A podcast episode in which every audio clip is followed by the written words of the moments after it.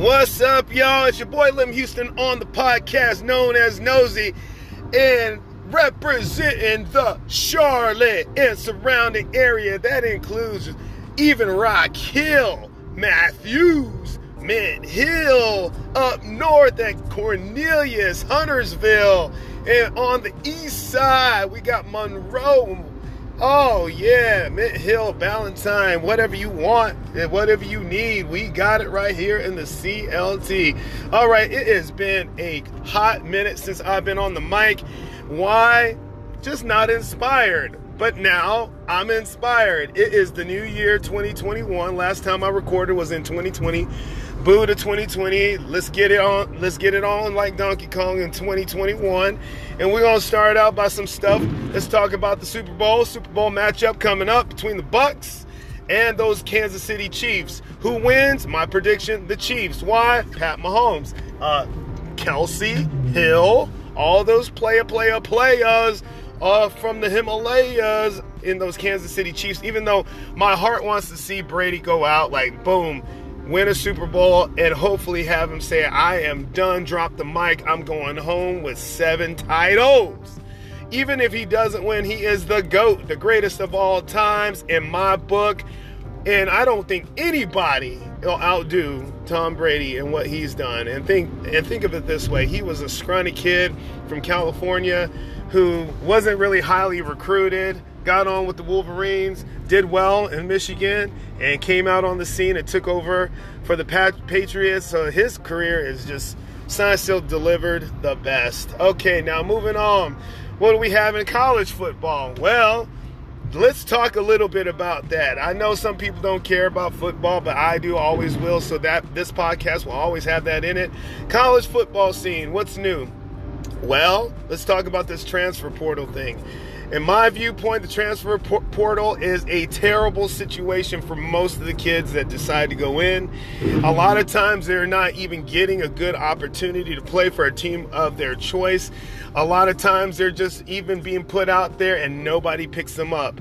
So before your kids, if you got parents or if the parents are listening, if you got parents, um, talk to your parents about this and parents get more information about this transfer transfer portal situation a lot of times the grass is not always greener just a different shade of brown on the other side so the transfer portal to me sucks um, I do believe in free agency. I mean, it's everybody's choice, and sometimes situations are pretty bad. But in the in this environment where everybody is entitled to some shit.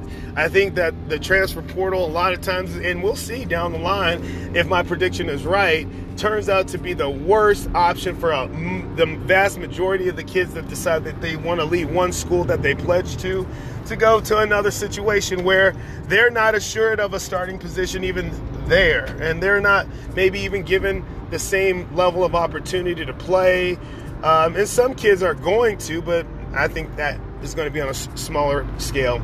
So that's it with college football and the transfer portal. Let's talk about what's near and dear to my heart. Um, and it's really in, in our environment with COVID, and we know there are a lot of people who have lost jobs, a lot of people who are struggling.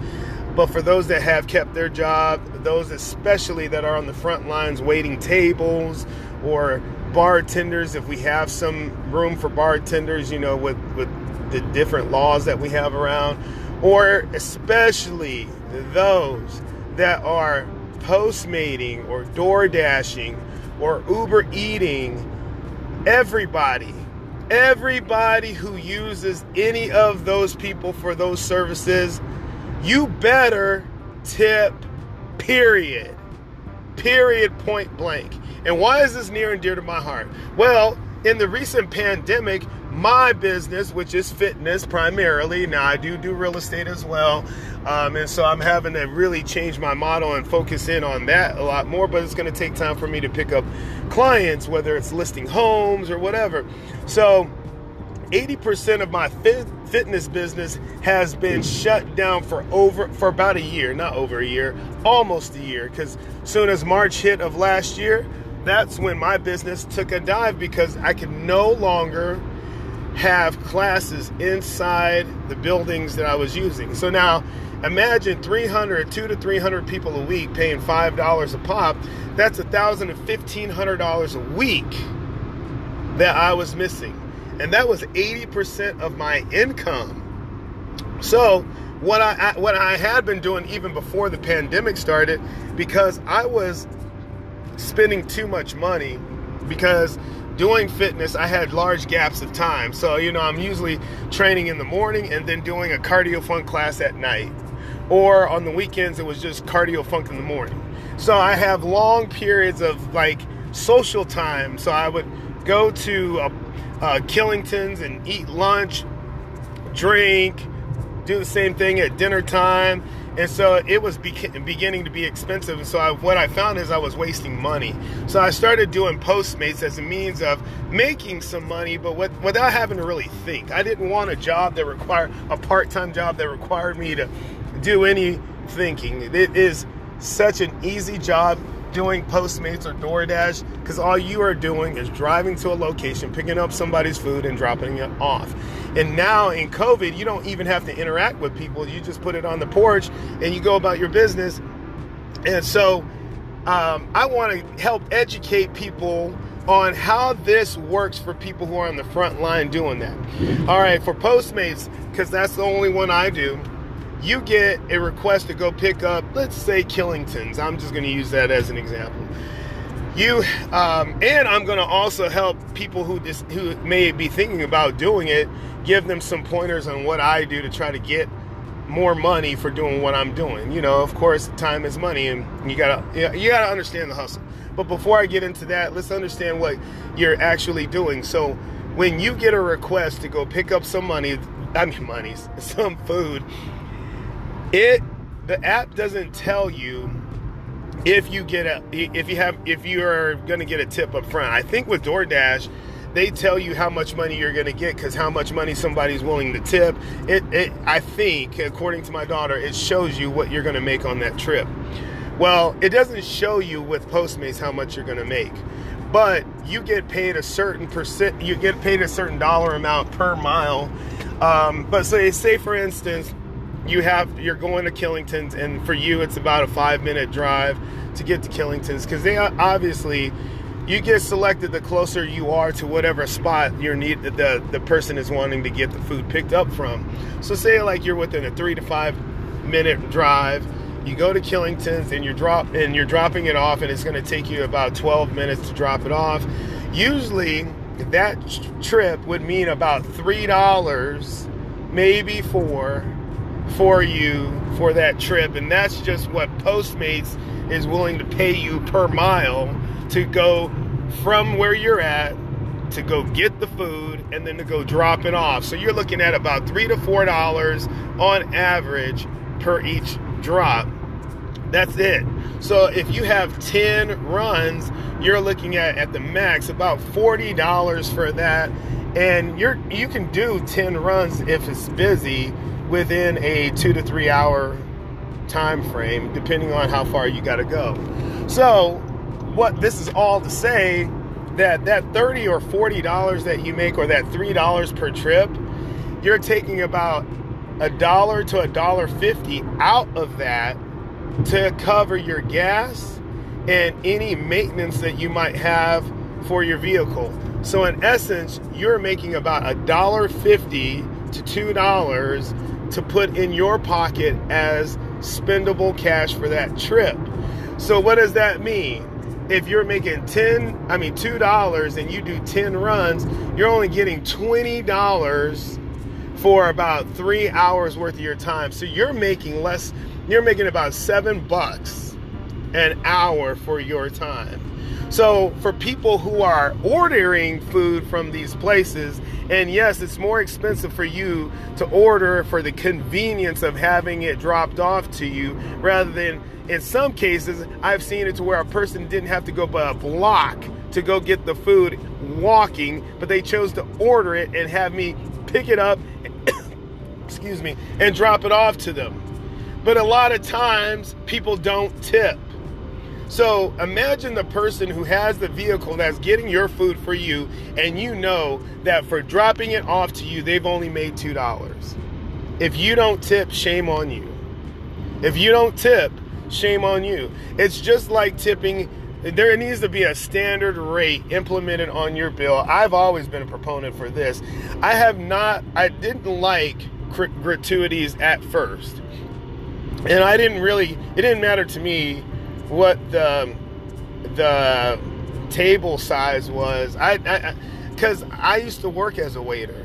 And I used to sometimes I'd have a couple come in, so that's only two people, and I might get tipped really well, like fifteen or twenty dollars for waiting on them.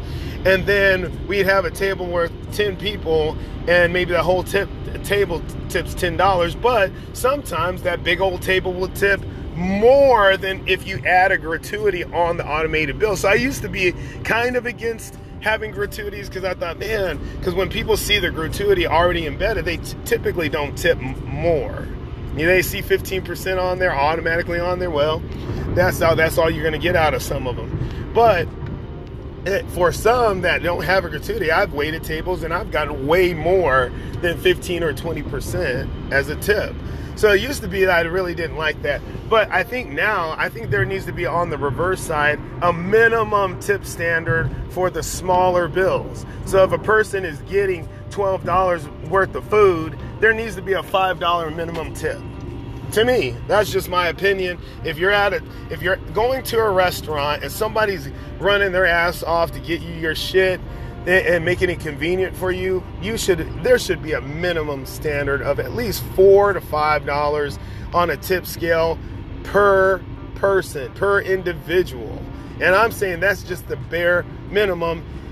That's my opinion. Now, yeah, if you got a big table, to me, the big table should just take care of that waiter or waitress or multiple waiter or waitresses because depending on the size of the group, you might have to have more than one person servicing that table. But anyway, my point being is this.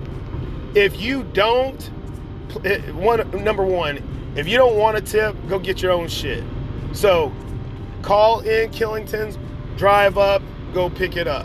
If you want the convenience for anything there are people i mean postmates will have people go pick up pet food cosmetics walmart groceries whatever it is. Fucking tip at least 15 to 20 percent. You need that that should be life education 101. When you're having a service done for you, and I'm not talking FedEx and UPS, that's different because FedEx and UPS drivers, they get paid a whole hell of a lot more than Postmate folks, than people who do DoorDash, than people who wait on you at um, at a restaurant. So I'm saying all things like that. You know, but even when I worked at, I used to work at a furniture store when I was between the age of 18 and 20, and some people would tip you for delivering the furniture. The vast majority would not, cheap asses, but I'm that way now. Anytime I have a service, hell, there's been times that I've got great service at a freaking McDonald's and I just I gave I said keep the change for the person and it was like three dollars. Now they're not used to getting tipped at all whatsoever, but when somebody delivers especially awesome customer service, I am more apt to recognize them for that. Now with Postmates and DoorDash, especially in this environment where we're supposed to social distance, I mean, obviously, we're not necessarily going to have the opportunities to see somebody deliver on great customer service. But it goes without saying, now that I've just explained it, these people are not getting paid to deliver food to you. The majority of that money that they're getting from DoorDash, Uber Eats, Postmates is just enough to cover the trip and gas and the maintenance to their vehicle. So they're living, seriously living off your tips. Now, I do this as well, I've had to do it more with recently with COVID so I could, excuse me, supplement my income along with other things that I do, like massage therapy, personal training, all that other stuff. But there are people who are going to school and needing to pay their rent. There are families out there who have lost the, the main breadwinners have lost their job, and the fastest way for them to get some cash coming in is doing these services. And I've talked a lot in the past about how I, I look, I'm not a Democrat or a Republican. I'm a person who just likes to think. I definitely have family members and I know people who have used the system, the government, and leaned on the leaned on it for so long and I don't get when able bodied people, not disabled, but able bodied people that have the capabilities could, that could work, customer service or or Uber or Uber Eats or Postmates, like why, why aren't people working? There are, there are these kind of jobs that are out there, but it does take you and me as consumers to make sure that it's worth their time to do it. So this is a whole big to do, a whole rant, a whole soapbox speech to make sure you advocate young people, old people, those in between. Advocate for those service workers, those people who are delivering. Make sure you tip and tip them well. If your bill, even if you just want to go buy your bill, something's better than nothing. Uh, you're right. Like I've had people who've ordered Taco Bell, and their bill for Taco Bell is like eight bucks. But I've had people tip five dollars. That's awesome. That's awesome. But even if they tipped a dollar and sixty cents, that at least is something more than just the simple four or five dollars or less that I get to drive from wherever my location is to pick up the Taco Bell and to drop it off to you. So make sure you tip and tip people well. All right, that is all it for the soapbox. What's coming up? What do we have to look forward to in spring and summer here in the Carolinas? Who knows? The good news is we're getting vaccination vaccinations out. It, you know, right now it's covering the older people. You know, if you're 65 and above, you guys are in first line to get the vaccination shots, which is awesome, awesome. Yes, I am black. Yes, I am a black male, and I can't wait to get my vaccination shot. Uh, why am I saying this? There's still this theory, unproven right now, because the vaccination shot is being administered to all colors, but lot, still people that I've even talked to, educated people who are black, are leery about getting the vaccination shot and basing it off of historical facts of blacks being test dummies for different stuff. Well, my, my attitude is this the black folk community, other minority communities are dying at a higher rate of COVID. Um, why I, I don't I don't know. Maybe it's the lifestyle, how we eat, or not being as active. I don't know, but that is a fact, and there is a fact that I have hypertension in my family. So, am I now? You know, since COVID has started, I I do the social distancing. When I work out, I work out far and away from other people. excuse me, during the SWAT workouts, I wipe down using hand sanitizer. So, so I'm taking all the precautionary measures is what I'm getting at. And knock on wood, I, I haven't. I've had three tests for COVID because I was exposed, and nothing's happened. Well, I'm not gonna be like cocky and be like, well, psh, I was around this person, this person, that person, and never got it. So I'm good. Nope, I'm not gonna be cocky like that. I would much rather say I've been very blessed and fortunate to not have had it yet. I'm still going to maintain my social distance. But please shoot a brother up with the vaccine. Give it to me. Give it to me. I am not going to turn down the. I, matter of fact, I, I was doing the questionnaire and, you know, I had all of a sudden high blood pressure in May. So I was trying to use that to my advantage. Hey, I got high blood pressure. You know, it asked you if you are a teacher, and I said kinda because I teach classes. So I use that. So basically, I'm telling you that I could qualify to be in group four. Um, right now, I think what it's group one, you know, frontline workers and the elderly, and then I, I think it goes to younger people who may have a pre-existing condition and so on and so forth. I don't know. I don't know all the different levels, but I saw that I could qualify for group 4. Best believe I soon as group 4 is ready, I am calling my physician and say, "Hey, set me up." And I want the Johnson and Johnson one and done. And I know it says it's only 85% effective, and the other one's supposedly 95%. You know, the Moderna one and the Pfizer one. But I want the Johnson and Johnson one shot and get it over with. And then I want to continue maintaining my distance to a point. But I would like I, I, relish the thought that everybody in Charlotte gets vaccinated so we can all be around each other, have that herd immunity, you know, uh, like in, in being around each other. I mean, maybe we have have to have still the six feet of distance, but we can actually work out inside a building and not be as scared, or go to a restaurant and not have to wear a mask and eat your food and socialize like we have done before. But again, like I said, if we have to put some distance in between still, excuse me, I'm cool with that. You know, and, and I've, I've even got adjusted to the wearing the mask and making it fashionable with what whatever I'm to wear on, you know, what wear like normal clothing. So it, it it's one of those things that like I'm still probably going to wear my mask at periodic places even when we get more of a herd immunity situation just because I want to do it. But um but if I want the option, I, I, I, seriously just want the option. Anyways, we are done, done, done with Nosy in the CLT.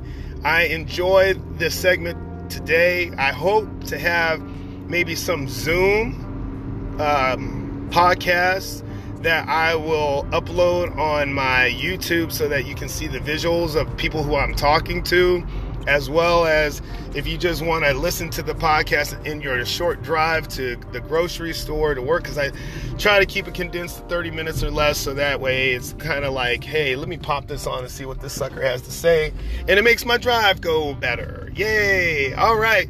Peace out from your homeboy lim houston on that podcast known as nosy see you on the flip side yo. Peace out